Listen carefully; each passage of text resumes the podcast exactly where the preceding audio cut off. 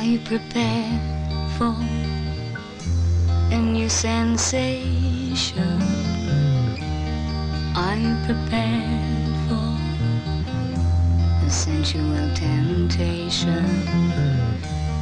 Are you prepared for what's coming down?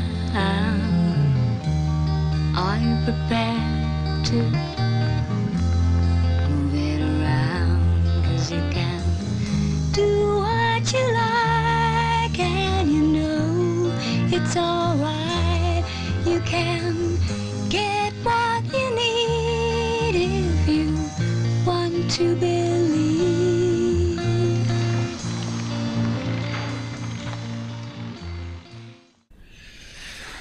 Oh boy. Does Alex Jones only record himself with his shirt off? Mostly. He has a lot of videos where he's just shirtless. I think he's in better shape than me, which is probably bad, but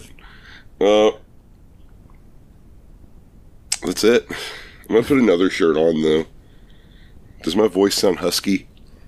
It sounds like you're far away from your microphone. Does my voice sound husky? A little bit. I've been sick. Gross. Yeah, it's been pretty disgusting. I'm very... full of phlegm, but I can't find the head hole. I'm going to get dressed, and we're going to start podcasting. I sure hope so. Okay, the shirt's the right ways out now. The problem is with my shirts is I cut all the sleeves and the neck holes out, and then it's hard to get put them on because I can't, all the holes look the same. It's like a big blown out hole in a black piece of fabric. You're a big blown out hole. That's true. So 5 weeks of fright are over. Yeah, they're done. It's gone. And now we're back to doing what we do. Yeah, which is just regular porn. Sort of regular. Depends on your definition of regular. What's going on this week? Well, I guess we have a decision to make. We didn't determine which one we were going to do. Well, you made a suggestion, so we'll just go with that. Okay. So, welcome to the Raincoat Report. This is Boss here with Jeremy. Hello. And today, we are taking a European vacation. 5 weeks of fright are over, and we're going on vacation. All right. I love it. We're going to make a quick stop in London, and then we're jumping on the ferry straight to Amsterdam. Okay. I don't know if that's a ferry that actually runs straight from London to Amsterdam, but that's what happened in this film. Yeah. I don't know if they cut out some parts of the journey. There might have been some, delays and departures and... Yeah, I could see them standbys. Maybe not wanting to include various layovers in the film. But today we are talking about Lasse Braun's Sensations from 1975. We sure are going to talk about that one. Sensations stars Brigitte Maier in the lead role of Margaret, who... came from Minnesota to Europe, making a stop in London before heading to Amsterdam. Yes. To meet up with her boyfriend and get into some weirdness. Yeah. To see what's going on in Europe. To see what's happening. And boy, a lot's happening in the Netherlands in 1975. It sure was. This was... I believe Lasse Braun's first full-length film after doing a bunch of shorts. Oh, okay. So, it's pretty cool. I'd say Body Love, the one we watched before, was a couple years later. Right. Yeah. And I think you can see him putting a lot of what he did there together here. Yeah, I would say that... Body Love, perhaps in some ways, it has some extra technical charm in comparison to this. Mm-hmm. But I think that he's all the way there as far as his general eye for perversion at this point. Oh, yeah, definitely. Yeah, it's all a matter of just refining his technique. Yes. And overall, I think, well, we'll get into comparisons later on, but I did want to take a quick note and say that I have seen two other films with Brigitte Maier in them. I had seen her name several times before, but the two films that I've seen with her are Massacre Mafia Style, which is not an adult film, but it is a mafia film directed, written, and starring Duke Mitchell, which is a very interesting film. All right. It's a very independent take on the mafia genre, and it has some crazy gunfights and stuff in it. It's pretty fun. I think I want to see it. Duke Mitchell apparently was a personality in Vegas at this point, and his attitude was, I know a bunch of wise guys and they're not acting like they do in The Godfather, so he decided to make his realistic take on the mafia, which may not quite be realistic, but it's an interesting film and worth checking out. He also did another film called Gone with the Pope, which was uncompleted, but in recent years, Grindhouse Releasing finished it and released it in Massacre Mafia Style. And they're worth checking out. Yeah, I started Gone with the Pope at one point, but I didn't finish it. But I'm going to have to check out Massacre Mafia Style. I liked Massacre Mafia Style more. Gone with the Pope has its charm as well. If you liked Massacre Mafia Style, I'd check out Gone with the Pope. But I would prioritize Massacre Mafia Style. Gone with the Pope is such a perfect film name. It is, and it's a funny concept. I think that it's just not all tied together very well, which is possibly because it wasn't really a finished movie. Yeah, but I think there might be some missing puzzle pieces there. There could be. I mean, it seems like almost all of the footage is there. I think that conceptually, though, if it was still being worked on by the director, it probably could have been fixed up a little bit, but that's beyond the point. Brigitte Maier plays adult film actress in it. Oh, excellent. In an uncredited role. I don't remember her part. All right. It probably wasn't very big. That was a fine digression. But the other film that I've seen her in is a film that you've also seen. Yes. It is 1973's Anthony Spinelli flick, Succula. Oh, yes. Where she plays the hitchhiker. All right. Which we have covered on the show. We've covered it. Well, I was telling the audience, not you. They know. I knew you knew. They know. Both of them probably do, yes. But it's a mixed bag of a career. It is a mixed bag of a career. But this is a brighter spot, I would say. Yeah, this is the shining star in the Brigitte Maier filmography. Oh, another person that I recognized was Robert LeMay, who plays Lord Weatherby in this film, an older gentleman. I also saw in recent Vinegar Syndrome release of Prostitution Clandestine and Fury Sexualis. Okay. Both films by Alain Payette, French pornographic films. All right, so but his old dick was in those movies too. All right, he was really getting around. Is it the gray-haired gentleman? Yes. All right, I look forward to watching those soon and seeing more of that. But that's pretty much the context around this movie. Yeah. The woman who played Veronique, I don't know her name off the top of my head. Tell me. Veronique was played by Veronique Monod. Okay. So she used her real first name. Excellent. And was only in two films, Sensations and The Kinky Ladies of Bourbon Street. I thought she had written the film, but that doesn't sound like the right name. No, it was. Yes, she did. Actually, yeah, she does have a writer credit on this film. Okay, yeah, yes. So she helped. Maybe she wrote her part. Yeah, she wrote some of the film along with Axel Braun. Okay, wait, me? His son? Yes, his son. How old is Axel Braun? I mean, I don't know. He's still working. He sure is. He is 55. He was born this can't be right. Yeah, that sounds wrong. Because it says he was born in 1966, which would mean that he was 9 years old writing this film. Well, that's what I choose to believe now. Perhaps it's actually supposed to say Lasse Braun on here. Yeah. IMDb is known for having things mixed up. Sure, I could believe that, but I like to imagine the world where the pornographer's son has really just taken to the family trade. Well, I think that that is what happened with Axel Braun at some point. Yeah, I mean, but yeah. Probably not at age 9. No, he might have not. I don't know. I think he did. I mean, even if Axel Braun has lied about when he was born and I don't have accurate information and maybe he's like 5 years older. 9-year-old. He probably is a filthy 9-year-old. He's disgusting.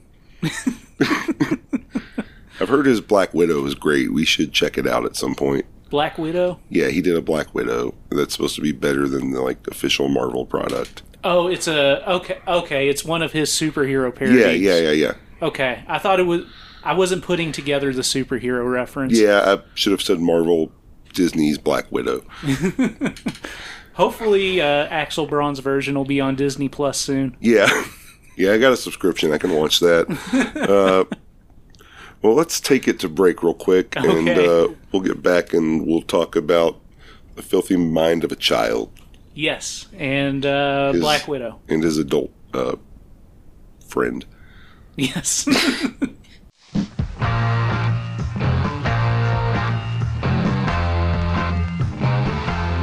Eva, put the music down. Ah, let me dance a little bit. David will be here soon with his new American model.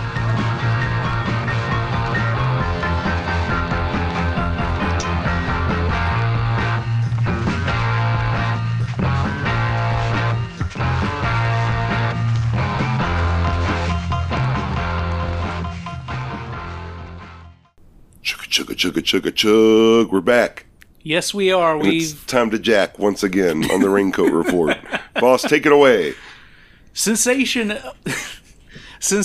open. Fucked it up. Shit. Sensations opens with the Sensations theme song playing, which our listeners have no doubt heard by this point, probably at the start of the episode. That's a good place to put it. We see a twinkling title logo followed by credits. We watched the English dub version of this. So did I. And, yeah. It was fine. It was an okay dub. I enjoy a good dub of a 70s European film a lot of the time. Yeah, I don't always want to have to work for it. It's interesting because, I mean, at the end of the day, even the native language version of these films is a dub because they weren't recording sound on set for most of these films at this point. Right. So it's kind of picking one or the other. Now, granted, there are some that I've watched where the dub is absolutely horrible. Like, sure. Beyond the enjoyable, campy weirdness of a dub usually. Like, sometimes they're just particularly bad. Yeah. Some of the Jess Franco movies I've seen, I quickly switched to the original language. Yeah, some like, anime for, like, kids and stuff that like gets broadcast here, not particularly good. Yeah. Or at least it didn't used to be like when I was a kid. I think like they probably just show it in Japanese now. All the kids are weebs. Anyhow, we see a bunch of people on the street and they board what appears to be a boat or ferry. The woman that we're focusing on is Margaret, played by... Brigitte Maier. Brigitte Maier, yes. She runs into another woman, a redhead in a fluffy blue coat, and this is Veronique. Yes, she's dressed like Gonzo. Yes, she is. That's the best way to like describe it. It's like blue feathers. Yeah, she definitely looks Muppety in it. Yeah, it's just part of like a Muppet suit. Muppets or puppets? Muppets or puppets? Muppets or puppets too? Muppets deserve puppet rights. I don't think so. We'll have to take this to our political Patreon show. Okay. Fuck. Margaret approaches Veronique and asks her to take some pictures of her, and Veronique gets into it and takes a whole bunch of pictures of Margaret as she takes different poses against the backdrop of the boat and water. Margaret explains that she's from Minnesota and was visiting London, and she's going to Amsterdam now to meet her boyfriend, who's a photographer. She mentions, amongst other things, that he's really into race cars, which does not play into the plot at any point. No, but that's just someone like an American who would take off for Europe. It's like, I love the Formula One, you know, or whatever else they have over there. Veronique and another gentleman on the boat exchange looks. This is Laszlo, who eventually joins Margaret and Veronique and butts into their conversation. He introduces himself, and we learn he's a Hungarian. Oh, yeah. He's a Hungarian, and he plays in the orchestra. Yes, he plays a violin. Yes, like a woman's body, it is to him. Yes, it is. This guy's corny as hell. The ladies ask Laszlo to take a picture of them. He makes a joke about them getting naked, and they respond that it's too cold right now. Veronique talks about her open relationship with her boyfriend. Laszlo starts to talk about him playing violin and invites them to his concert. As they're talking, Laszlo starts making eyes with yet another passenger. And this is... oh, Lisa. Oh, yes, he's Lisa. So Laszlo makes eyes with Lisa, who then joins into the conversation. And before long, we cut to these four people: Margaret, Veronique, Laszlo, and Lisa, all driving around in a car in Amsterdam. Yep, talking about boats and how it's illegal to live on the boats. Oh, yeah. That's right. Yeah, that's a good, important dialogue. Laszlo says to Lisa that he must find a sexual inspiration for her love of large cars. They all show up at Lisa's place, or her family's estate, or what have you. And they get out of their car, and it's at this point that we see a gentleman watching them. A gentleman with a hook for a hand. Excellent. He peeks out of the curtains. This is Arthur, who yes. we will be more formally introduced to later. Yes, he is a very strange-looking man. Yeah, he's an older gentleman with long white hair. Yeah, he's a... well, yeah, it's like grayish. It's long, it's wavy. Yeah, it's more gray than white. Yeah, he's a very strange-looking fellow. He's got eyes like saucers. Oh, yes. Yes, he does. And a face like a foot.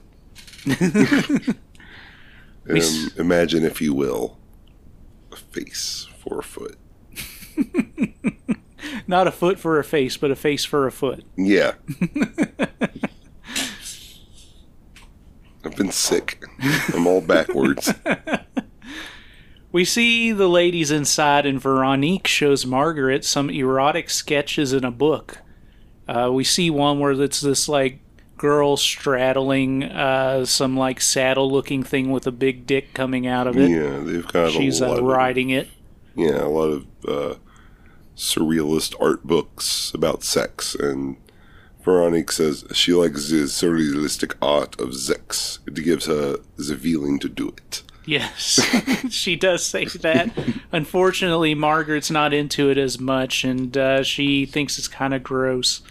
Margaret says she likes the classics, but Veronique says to her, this is classic. It's very classic. It's a lady straddling a crazy wooden-looking dick. Yes. And that's classic to me.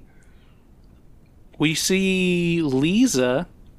She's dressing herself, and then she gets on top of what I thought was a toilet at first, but it might be a weird bidet or wash dish of some sort, wash fixture. I think it's just, yeah, kind of like a bidet, just, you know, it's just a toilet for your genitals. Or no, it's just a bath for your genitals. I guess. It's got soapy water in it, and she's just splashing it up to wash her bush out. She's cleaning herself off. She's going to go have sex with all these people. But not before she's approached by Arthur, the hook man. Yes. Who crawls on the floor and delivers her a flower that he was holding in his mouth. Yes. And he starts to kiss on her feet and legs. He says, "Welcome back, my lady." And he cradles her foot with the hook. Yes, he does with the hook. On the heel. She says, "No, Arthur, you'll have to wait." He says, "I'm at your disposal," and she slaps him. Yep. Because soap flies everywhere because her hands all soapy from washing her bush. Oh, yeah. We see the visitors walking around and looking at all the things in Lisa's house. Lisa shows up and says that they must play her music, and she plays something on the jukebox. Oh, yeah. Don't store your LPs the way Lisa does. Oh, yeah. They're just laying down, like flat on top of each other. You're going to ruin the sleeves. Records are going to be all flatter than normal from the weight. No, they're gonna. I had my records just kind of in stacks at one point, and they all got warped. Okay. Because the stacks weren't 100% even. Straight. Yeah. Okay, that would do it. Yeah. And I've always kept mine in crates. And that's up smart. Straight. Yeah, I'm a smart guy. I saw how people did it back when everyone had records, and I just followed their lead. Yeah. And all my records sound great. And yours are all warped, and they're just dipped in certain places, and you just be listening to them, and there's like Mario died. Yes, just like Mario died. That's it. I'm done. I'm sorry. I'm done criticizing you. Lisa starts cutting the fringe off of her dress. She's got like the sheer fabric dress that you can see through, but she cuts a little bit off. Oh yeah, this was the first time I saw this type of thing was in Clockwork Orange. Oh, yeah. But this is a lot less rapey, which... so this is all consensual. Yeah, this gives me... Because I always liked that scene in a way, but I was like, I don't like the rape part. That's no good. This is much better context to sexualize it. Yes, it is. It certainly is. So thank you, Mr. Braun. Lisa invites Laszlo to continue to do the same, and he starts cutting a strip up her dress, and then he cuts holes where her nipples are and touches them a little bit. He cuts sleeves and then eventually slices enough for the dress to fall down completely. So she's then standing there in her underwear, stockings, and garters. She lights some candles, and then she sits back on a red chase-type thing. Kind of a chaise slanted lounge. Yeah, just call it a chaise lounge. We then see Laszlo using scissors to cut her panties open. And then he starts to give her some old-fashioned cunnilingus. Oh, yeah. We get to spend some time watching this and get a view from several different angles. There's, it might be in a different scene. There's, like, an extremely, like, close-up of, like, a clit getting licked.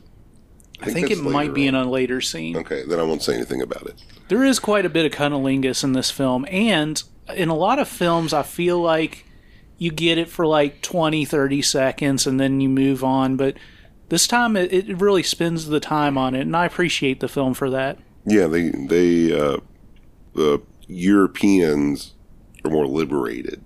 Yeah. So that means they go down more, perhaps. Perhaps. That would make sense. Perhaps so. So they spend more time down there, so they're not to film it better. It's all filmed quite well in this. It is filmed quite well. Quite. 3 cheers for Europe. Hear, hear, hip, hip, hooray, hip, hip, hooray, hip, hip, hooray. Thank you to our European listeners for expanding our minds. Yes, we didn't make it to number 74 on the list of Norwegian film history podcasts without your help, guys. So thank you. Thank you very much. Or as the Norwegians say, I don't know Norwegian, and I'm not going to offend the listener. Yes. Veronique and Margaret are watching as this goes on, but Margaret is clearly feeling a bit uncomfortable and excuses herself and wanders off. we see Arthur walking around the house with his hook being weird. Yeah. Well, I mean, it's his house. He's not being weird. I mean, he's being weird in the sense that he's always kind of weird. Oh, he's not being weird because he's walking around the house. Okay. He's just being weird because he's weird. This is his existence. He's like a character from a Jess Franco film that fell into this one. Yeah, that's a good description. Yeah.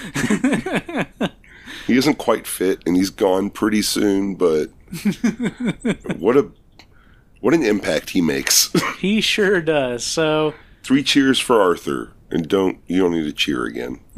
Let's go. We see Margaret on the phone with somebody telling them to pick her up around 5. We cut back to Laszlo, who's tying up Lisa with some cloth straps. Yeah. Does a little harness design around her tits and ties her down to the chase thing that they're on. Yep. She starts to work his tip with the tip of her tongue and really goes to town focusing on the tip. It's good stuff. Margaret outside is walking around and then peeks into the window and sees Lisa and Laszlo more. He's now holding her legs up and fucking her on this red chase thing.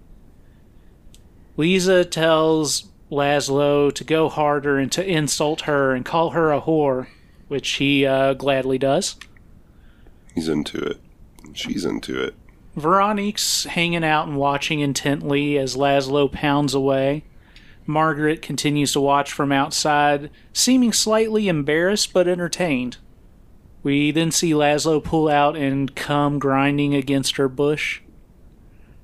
She tells him to put it back in, and he does, and fucks her a little bit more. And then we end the scene on a close-up of her face as she's moaning hard as they seem to be finishing up. Yes. We then see Veronique walking around. She opens a door and ends up face-to-face with Arthur. Yeah, that's... it's his house. He's supposed to be there. Right. She's still startled when she opens the door and ends up face-to-face with him. She asks him if he likes her and invites him to touch her. She pulls down her panties and tells him to do it.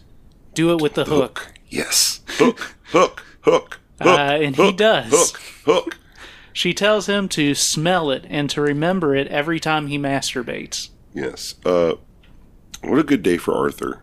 It sure is. And he smells it for quite a while. He does. He intently smells it, as he should. Why not? Yes. When we decided to watch this, it was pretty much immediately after like seeing the trailer and this scene being like a central part of it. Yeah, we were watching, I think it was the 42nd Street Forever XXX trailer compilation. Yeah. And this was in it, and we were absolutely enchanted by do it. Do it with the hook. Yeah. It's yeah. And they didn't show it in there, so the promise of it was very strong. So, excellent trailer design. It sure is. And it did deliver on it being done with the hook briefly. Yeah. It didn't really go much further than that. Yeah, it was about a good, like, a 2-second hooking. Yes. Now, the trailer kind of made him seem like more central to the film than he was. Right. He's basically... gone at this point. Right. But not forgotten. No, and his impact will live with me forever. Yeah. Most likely. You've got a hook-shaped hole in your heart. Which you need to go to the doctor for. Yeah, it's not natural and it's not safe. But I would say, despite the slight underwhelming nature of the hooking, everything that follows more or less makes up for it. Yes, there's some delightful things to come. Yeah, it's really not a film that lets you down in the department of bizarre sex on screen. Yes. So we cut to Margaret and Veronique walking the streets, and Veronique is telling Margaret about the hook encounter, and Margaret is shocked. She then asks Veronique, isn't it wrong to masturbate? Veronique says, don't be stupid. Don't believe what they tell you. The priests, the teachers, televisions. Margaret then tells Veronique that she has to go see her boyfriend, and Veronique invites her to a party at 7 o'clock. So we then follow, not Margaret, but Veronique, as she goes into a clothing boutique. She's browsing about a bit, and she makes eyes with the boutique owner, who is a redhead who looks not too dissimilar from Veronique. This is Trixie, played by Helga Trixie. Excellent. After a bit, Trixie approaches Veronique and asks her about some Moroccan necklace that she's wearing. Yeah, she got it in Marrakesh. It looks like a big, ugly tomato. Yes. But Trixie is entranced by this and introduces Veronique to her business partner. But then the women walk off, whereas the business partner, the gentleman here, walks off with a customer and helps her shop for shoes. He has her try on a pair. She says they might work, and he says, with a body like yours, of course they'll work. Off you or on you. He invites her to a cocktail party later at an art gallery. Yes, and let's not ignore the fact that he's dressed like he's in Queen. Yes, he is dressed like he's in Queen. He's got like a kind of like a sequin sort of like a flashy jumpsuit kind of thing going on. Yeah, he does. And it's like a deep V, a deep U, like down to like his rib cage, right? And a just giant tower of hair. Yes, he looks like Brian May. I didn't think about it that way, but you're absolutely right. That's the best comparison. Yeah. It was striking. We see Veronique in a dressing room, a very big, fancy dressing room, with the boutique owner, Trixie. Trixie brings her a blouse to try on, noting that she should try something more feminine, not like these jeans that Veronique is wearing. Trixie starts to caress Veronique's chest, noting how smooth her skin is. Trixie asks how old Veronique is, and she's 18, of course. Excellent. Perfect. Just old enough not to break the law. Yes. Trixie starts licking and sucking on Veronique's nipple, now that she's been assured that she's legal. We then see Margaret getting into a car with a guy. I believe this is her boyfriend, the photographer. I think we might have kind of skimmed over it earlier, but she called him on the phone. And it kind of made it sound like not really her boyfriend, just some guy she liked. Yeah, it's confusing, but she... Earlier in the film, she said she was going to see her boyfriend. Yeah, that's the word she used. I think she might have been lying. That makes sense, because their relationship doesn't seem quite... Like, they're obviously familiar with each other and at least friends, but, like, they don't seem like exclusive boyfriend and girlfriend. I think she's just quite repressed. That makes a lot of sense. Yes. You got to view these films with your cinema eye, as well as your porn eye. Especially the European ones. Yes. They'll throw subtext in there, and you'll just be lost if you... Or just looking at the normal text. So you got to get like 3D glasses. Are you looking at me? Yes. Okay, what am I doing? They're going different ways. Your eyes are a mess. You are supposed to wear glasses and you don't. Don't tell me what to do. Margaret's boyfriend asks her about her day, and she notes... I'm not going to look like a nerd. Damn it. Margaret notes how free people seem to be here in Amsterdam, and she asks if he has a Dutch girlfriend here, which I found confusing because I thought, like, certainly Margaret doesn't think she's in an open relationship with this guy because she wouldn't be into this sort of thing. She kind of mentions that he's allowed to do what he wants when they're on the boat. Okay. But then she says only that loves him. Yeah. Okay. So I think I got her confused with Veronique on the boat saying something about a boyfriend. Okay. I think Margaret did. It's a dub. I get confused. But I guess it didn't make sense to me that she would be okay with that, but I guess she's just whatever. She's weird. She hasn't figured it all out yet. Yeah, she's naive and repressed. We then cut to a darker complected woman with dark hair who talks to, it looks like a woman of an Asian nationality who is dancing around topless. She says something about how people are coming soon, and she just keeps dancing around, bouncing her tits. We cut back to the boutique where Trixie and Veronique are enjoying themselves. Trixie is topless in her business pants, looking in the mirror as Veronique is watching her. Trixie then pulls her pants down, and she's just standing there in black panties. Trixie pours the two of them a drink. It's some grenadine drink. She talks about pomegranate being an aphrodisiac. And then Veronique says in France they give it to the children. Oh, and that's why the French are so strange. Yeah, they're so sexy. Yes. Their children are so sexy. That's why, because they give them grenadine. And use it to make a Rob Roy. Oh, yeah. Yeah. We cut back to Margaret with her boyfriend, and they are taking pictures of the two ladies we were just introduced to. Apparently, Margaret's boyfriend is doing, like, S&M photography. Mm-hmm. So the darker-complected woman is using a whip on the lighter Asian woman? On the Asian-ish woman. Asian-ish, okay. On the Asian woman. All right.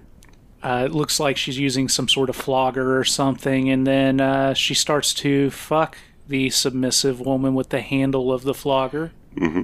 The photographer tells them to take a break, and then he sits over by Margaret and asks if she likes them, and she says yeah. He suggests that Margaret could be a model. She says not like that, but he seems to think so. We cut back to Trixie rubbing her boob on Veronique's vagina. Mm-hmm. There's quite a few interesting insertions in this film. Yes. Yeah. It wasn't quite an insertion, but it was a good tickling along the outside, if nothing else. Sure. Then Trixie starts to go down on Veronique. We get some good shots of that, and cut back to Margaret, who is now jacking off her boyfriend in the room with these other women. This is definitely her outside of her comfort zone. For sure. But on the other end of the room, the woman who is playing the dom in the picture starts to fuck the submissive woman with the handle of the flogger some more. Yeah, she's really getting in there with it. The submissive one tells Margaret to take it in your mouth. And Margaret's boyfriend says that's not a bad idea, so Margaret goes for it, and she starts to blow her boyfriend as guitar music kicks in.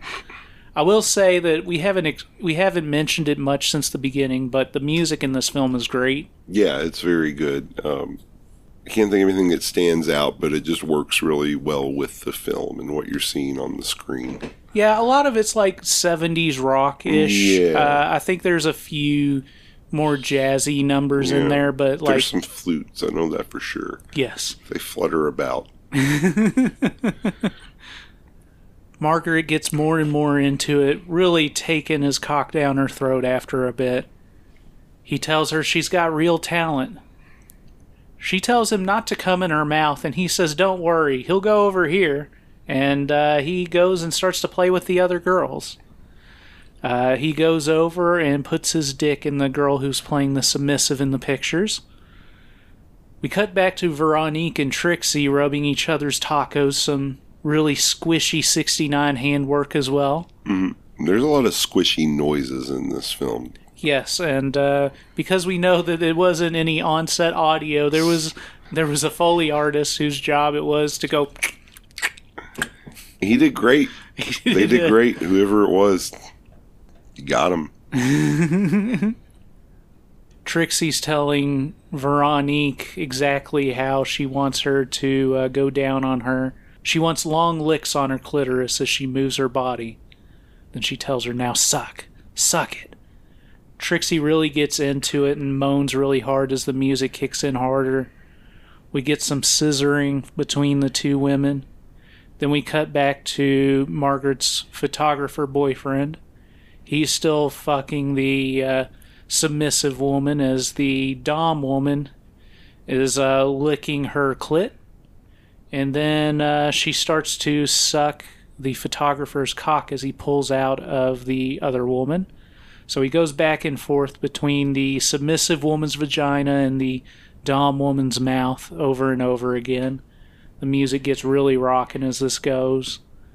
And then the submissive woman starts to ride the photographer's cock, doing a squatting cowgirl ride. Then he fucks her sideways.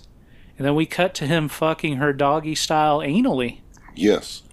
This is pretty good. He leans down and kind of licks the side of her face as he's pounding away. We get some shots from various angles. And after a while, he pulls out and comes on her chest and face. Yeah. He was really up in that ass. Yes, he sure was. Pounding away. Yeah. It was, what a scene. Margaret, unfortunately, isn't as satisfied as either of us were. Yeah. She was a bit disinterested in this and leaves. But we go back to Trixie with Veronique, and they're smoking together naked. This is what French shops used to be like in the 70s. Yeah. We then cut to the art gallery, the party that people have been talking about. Margaret's there in a nice red dress, and she looks at a painting of a woman sitting in a chair, the back of the chair in front of her, and her vagina has a zipper up it. Yeah. A guy approaches Margaret as she's looking at this and asks her if she finds it interesting. She thinks the person who made it is a maniac obsessed with sex. And the gentleman asks her if she's from a religious newspaper. It's at this point that we get introduced to Lord Weatherby, the older gentleman played by Robert LeMay. LeMay? LeMay. No. According to IMDb. Okay. He's sniffing this pair of panties that's on a canvas, some sort of work of art, I assume. Mm-hmm. He says that he doesn't think that they were worn by the woman who was claimed to have worn them. Mm-hmm. The guy holding it assures him that they were, and he says perhaps. So he decides to get another opinion and asks Veronique, who is walking by, if she wears panties. She says yes, and then pulls up her dress to reveal her ass and her panties. And she slides them down a bit, and the Lord gets up close and starts to sniff her ass deep in the crack. Yeah, he gets in there. He gets lost a little bit. And then he takes her panties, which he smells. We then see Margaret, Veronique, and Trixie all meeting up still at this art gallery. Then we get, like, a couple minutes of some guys sucking drinks off of a woman's tits. Yes. This goes on longer than expected, but I didn't find it uninteresting. The ladies are chatting, and Veronique tells Trixie that Margaret isn't the type to go upstairs, and Margaret asks, what's upstairs? So we cut to what I assume is upstairs. Oh, yeah. And we see Alonzo talking to Lady Pamela. Lady Pamela is actually Lord Weatherby's wife. She is much younger and lovely. Lord Weatherby is watching Alonzo with Lady Pamela. But the Lord inserts himself in the conversation after a bit and tells Alonzo that he would have had her panties off by now. The Lord then asks Veronique to come over and has her lift her dress and shows Alonzo that he's already gotten Veronique's panties off. We then see Pamela, Lady Pamela, lay back and start to fuck herself with a cane as others watch. Okay, I wondered what that was at first, but I think I eventually came to the conclusion that it was a cane. I thought she was like an equestrian at first, and I thought she was a magician. I went through a lot trying to figure out what she was doing. She first puts it in her vagina, but then pushes it into her ass. As this goes on, there's a lot of queefing. Okay, is that what that noise was? Yes. All right. Veronique says, that's an interesting noise, though some people don't like it. Lord Weatherby notes that Pamela is an exhibitionist. Alonzo gets up and starts to go down on Pamela as her cane is still in her ass. Lord Weatherby notes that he's 68 and still going strong. Veronique says that she's 18, so they have a half century between them. Weatherby then goes down on her. We then see Tanya, who we're not officially introduced to. She's new. She sits down and starts to watch on these monitors. And I wasn't sure exactly what she was watching at first, but later we get to see that it's Lady Pamela and Alonzo, who apparently are still having sex somewhere else, although we don't see them in person on camera anymore. No. We only see them through the monitors. Yes, you only see them through the monitors at this point. The grainy 1970s monitors. Yes. So Tanya takes off her panties and starts to masturbate, and Margaret is wandering around and watches a bit as she's masturbating. Lord Weatherby still giving Veronique oral. Margaret watches as Tanya stuffs her panties into herself as she's masturbating to the monitor still. We get a closer look at the monitor and see Lady Pamela in a top hat blowing a guy and cropping him as she's doing it. Veronique says for Lord Weatherby to look at Tanya, the woman who's watching the monitors, and asks if he's ever fucked her. He says no, but he's always wanted to. So she suggests that he tries. So he comes over and starts to talk to Tanya, slowly pulling her panties out of her vagina. It's a very long pull. Yes, it is. It goes on for what seems like seconds. Lord Weatherby then works his way to start fucking Tanya. He turns around and asks Veronique what she thinks. Is he good? She nods. A dude then approaches Veronique and they start to make out. We see a brand new couple who are grinding against each other as the woman undresses. Then we see another guy watching Lord Weatherby and Tanya. Tanya tells him to watch us cuck, and he watches her getting fucked from these steps that are like over top of the couch or bed that they're laying on. We see Lady Pamela on the monitors riding Alonzo's dick. Margaret is just walking around, really taking in all the depravity, and we got guitars really kicking in and wailing. Yeah, I did like this guitar part, like when they're like fucking on the monitors. There's like this really cool, like little skittery sounding guitar riff. Yeah. Yeah, I dig it. Alonzo on the monitors finishes on Pamela's belly. Tanya then approaches her cuck, who follows her out of the room. Her cuck. She pulls up her dress and they go into a bathroom where he takes his shirt off, and then he has him lean back into the bathtub, and she starts to piss on him and tells him to enjoy her piss and all that sperm. Yeah, and there's so much piss. There is a whole lot, and he gets really blasted. This is a beautiful scene. Yeah, it's a wonderful time. I'm glad we finally get some real water sports instead of the pissing in a bowl or pissing on the ground. That's true. I'm glad someone's getting pissed on. I appreciate the other instances as well, but you're right in the sense that we just need a guy to get pissed on here, and we got to see it. And we saw it. What's next? We see another couple having fun, and the guy in the couple talks about this glove that he's putting on. It's like a black glove with sequins on it, and he says that it was given to him by a Mexican boy. He tells her to remind him to tell her about it later. She asks, "You're into Mexican boys as well?" And he says that he has a lot of tastes. Oh. We see that woman blowing the guy, but as she's doing it, he's fingering her asshole. We then see Trixie approach Margaret, who's just walking around, kind of shocked.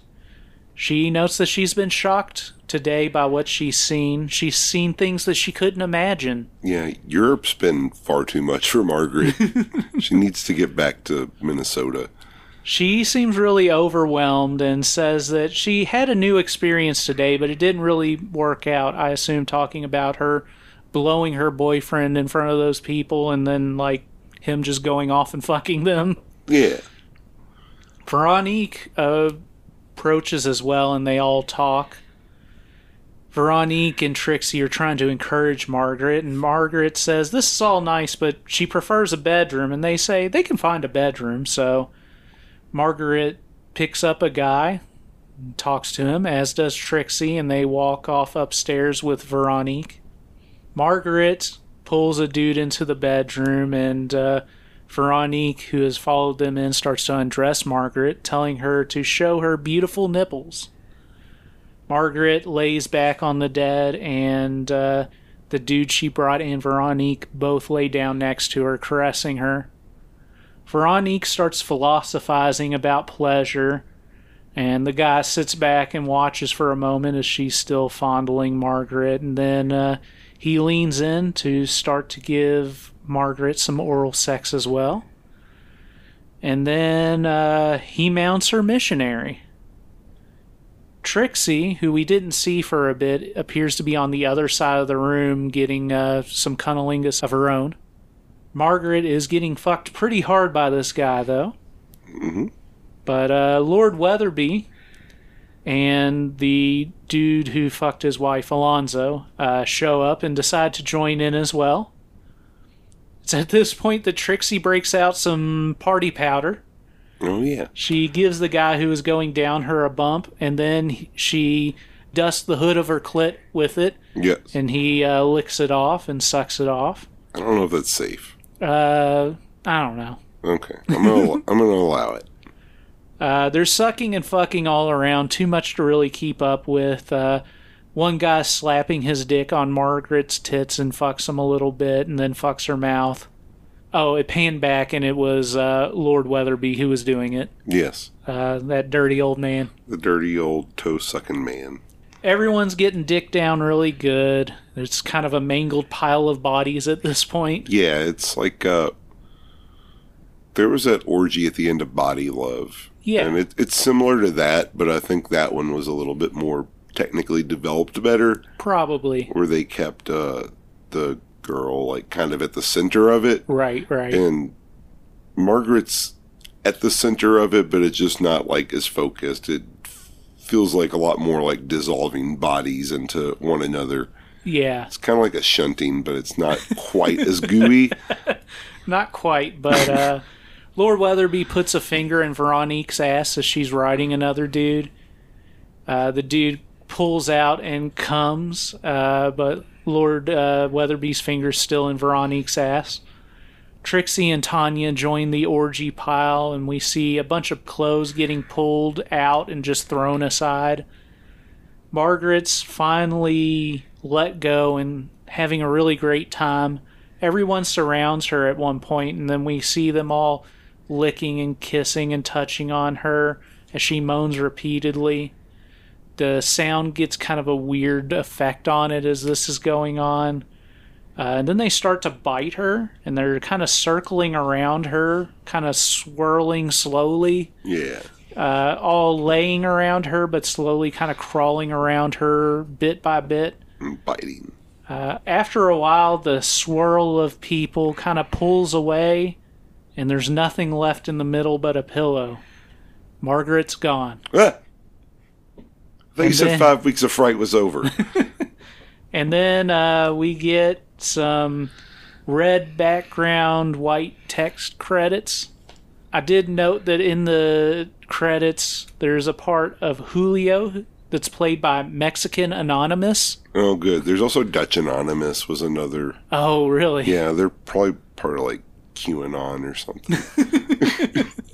But that is the end of Sensations. Wow. Let's take a break and come back and review it, I suppose. Okay, well, let's take a break, and then we'll come back and we'll review it, I suppose. Yeah, words might fail.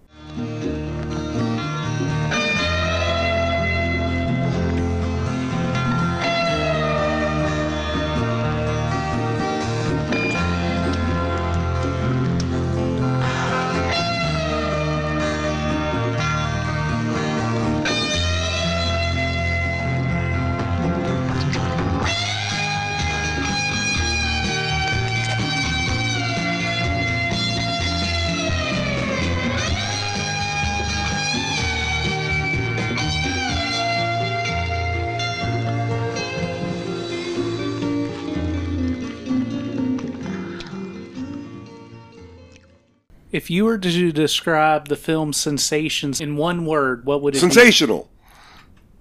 Wonderful. Thank you. Is that the word you're going to use? Yes. Okay. Was that too loud when I yelled sensational? Yes, but it'll be okay. Okay. I got excited. Welcome back to the Raincoat Report. Jeremy, it's time for your Raincoat review, or is it already all out now? No, I got some things. Okay. You should share some things. I very much enjoyed this film. Okay. I thought it was a sexual tour de force likes we haven't seen in quite a while. Every filth and every perversion is screened for your pleasure and sensations. Yes, it's quite a delightful ride. Yes. I don't know. It's very filthy and yet tasteful in that European way.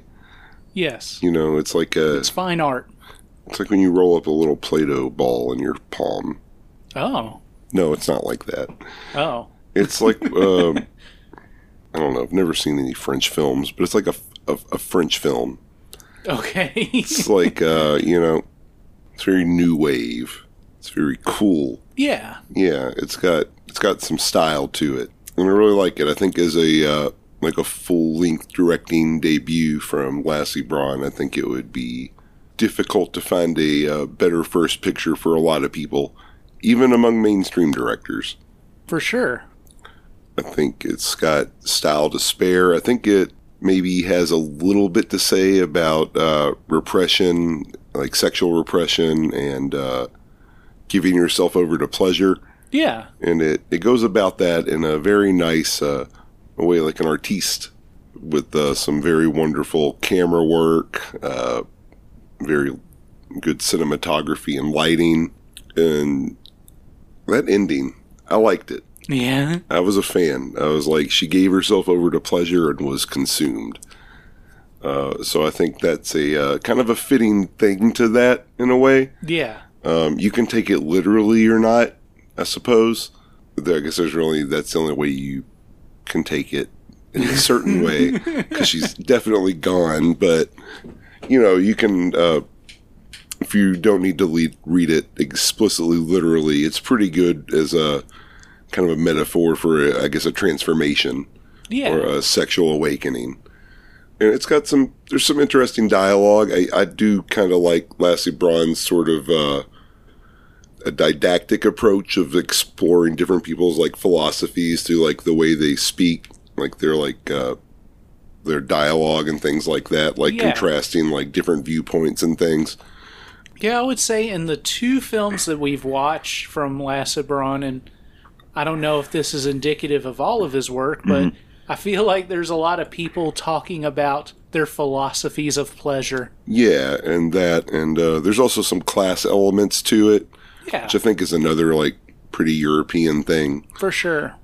We don't get that quite as much in American porn because it's all being made out in Hollyweird. But overall, I really enjoyed it. I think I liked it maybe a little bit more than Body Love in terms of where it went and just how out there it was willing to get. Uh-huh. This is a film that I would highly, highly recommend any fan of adult films check out. I'm going to give it a 4.5. Oh, wow. Yeah, I was very impressed with it. I'm going to turn it over to you now, buddy. All right. Well, for the most part, I definitely agree with you. I mean, this is a really fun film. I do like when an adult film kind of plumbs into several kinks along the way. Yeah, definitely. You know, just give it some variety. Yeah. And just definitely this one highlights some things you don't see a whole lot of. Yeah, for sure. Especially, I think, at the time, and especially if you're looking at like American films compared to like European stuff.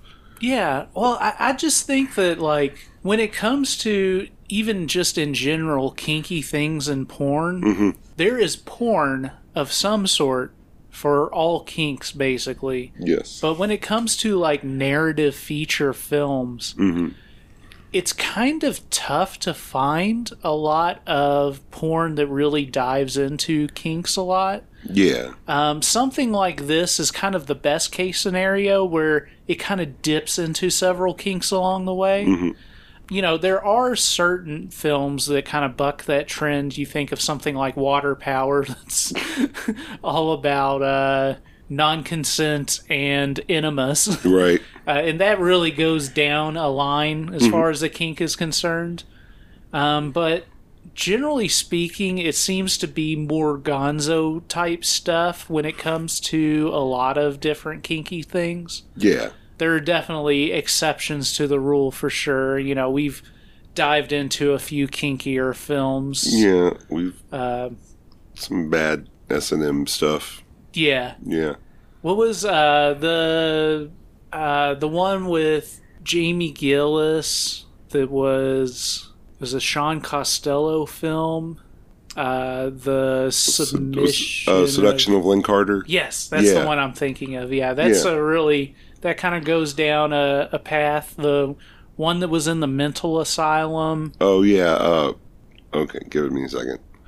We've been drinking a lot, folks. It's, well, that was also like a year ago. I can't even begin to think of it. It's the... I gave it like one with the doctor. I gave it like a 4-2, so this is bad that I can't remember the name of it. It's a good one.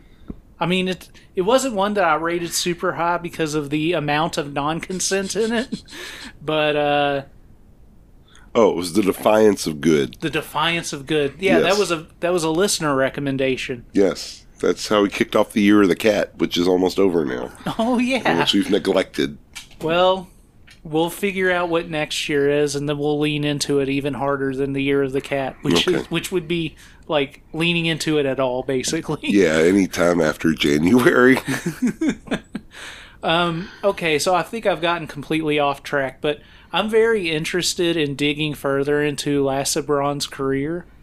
Oh yeah, I'm a fan now, and I'm very interested to see what else he has in store. So I don't know that I liked it quite as much as you did, maybe, but at the end of the day, it was a fun. Trip down a road. It didn't get rapey. It was a lot of people doing a lot of weird kinky things along the way. I would say that the story overall isn't super... It's a bit loose. It's kind of loose, and I mean, at the end of the day, I guess with the ending being what it is, you could say that there's a lot of thought that went into it, but I think it's really just... I don't know. I don't want to say something negative, but at the end of the day, it makes me think it's kind of pretentious European art. But that's probably just me being a stupid American. Yeah, you fucking dummy. No, I just I brought it up to you, but the ending made me think a bit of Antonioni's Blow Up, where I won't spoil that film, but basically it has a similar ending. This one still has more of an explanation than Blow Up did. Yeah. You know, you can see that she was devoured in her quest for sexual freedom, and you can make a lot of guesses as far as the meaningfulness of that. But, you know, end of the day, as far as a narrative's concerned, it's functional and it's fine, but it isn't, like, amazing to me. Sure. But the sex along the way is great. We get a good tour of a lot of different kinks along the way. And everybody has fun. And the audience, you will have fun as well. So I gave it 4 stars. All right. I liked it a lot. That's another one in the can. It is in the can. And, you know, sometimes you need it in the can. Yep. So don't forget, follow us. On the social media, we got Instagram, we got Twitter. I got a 7-day ban from Twitter. Oh, yes? So I haven't been able to promote the 5th week of Fright yet. So what did you do? I said this racist woman who's got like a blue check mark. I said that she needed to be whipped and chased through the streets. And they banned. And they... I'm a brave truth teller, and they banned me. I love that you're in charge of our social media.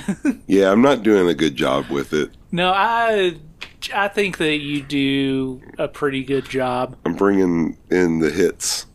You know, it sucks that you weren't able to promote on Twitter this week, but at the same time, I think that might be worth it. Yeah, the message that I got out to the people I think is a trade-off, you know, and that's life's about making compromises and trade-offs. And, you know, if you're going to hop on a ferry and get to Amsterdam, don't forget your raincoat because it's going to be all splishy-splashy. Yes. the sea foam and such of the strait. They have a, what's that called there? The Bay of England? The Bay of England? What do they call that whole part in the middle there? Oh, there's a name for it that if I wasn't an idiot, I would know the name of it. The thing that goes under it, that's the channel. Yeah, there's the channel. I know the name of this. I just can't pull it because of all the alcohol. It's the Bering Strait now. It's not the Bering Strait. Well, if you know, DM me and I'll see you next week. The English Channel? Oh, yeah. I think you're right. It's because it's a channel. It's a tunnel that goes under the channel. Yeah, it is the English Channel. It's the Bering Strait. It's the Panama Canal. Well, that's not even in the same continent. Don't forget your raincoat. I said that. It's time for your raincoat. Oh, yeah. That's right. That's the new one. I can't stand up. Yes, you can.